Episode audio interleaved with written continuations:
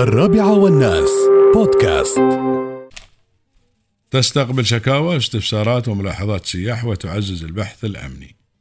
سمو الشيخ عمار بن حميد براشد النعيمي ولي عهد عجمان رئيس المجلس التنفيذي.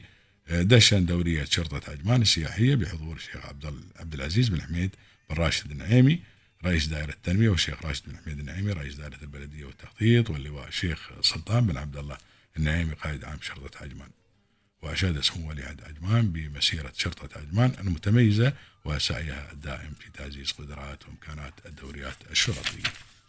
خاصة بالسياحة الدولية.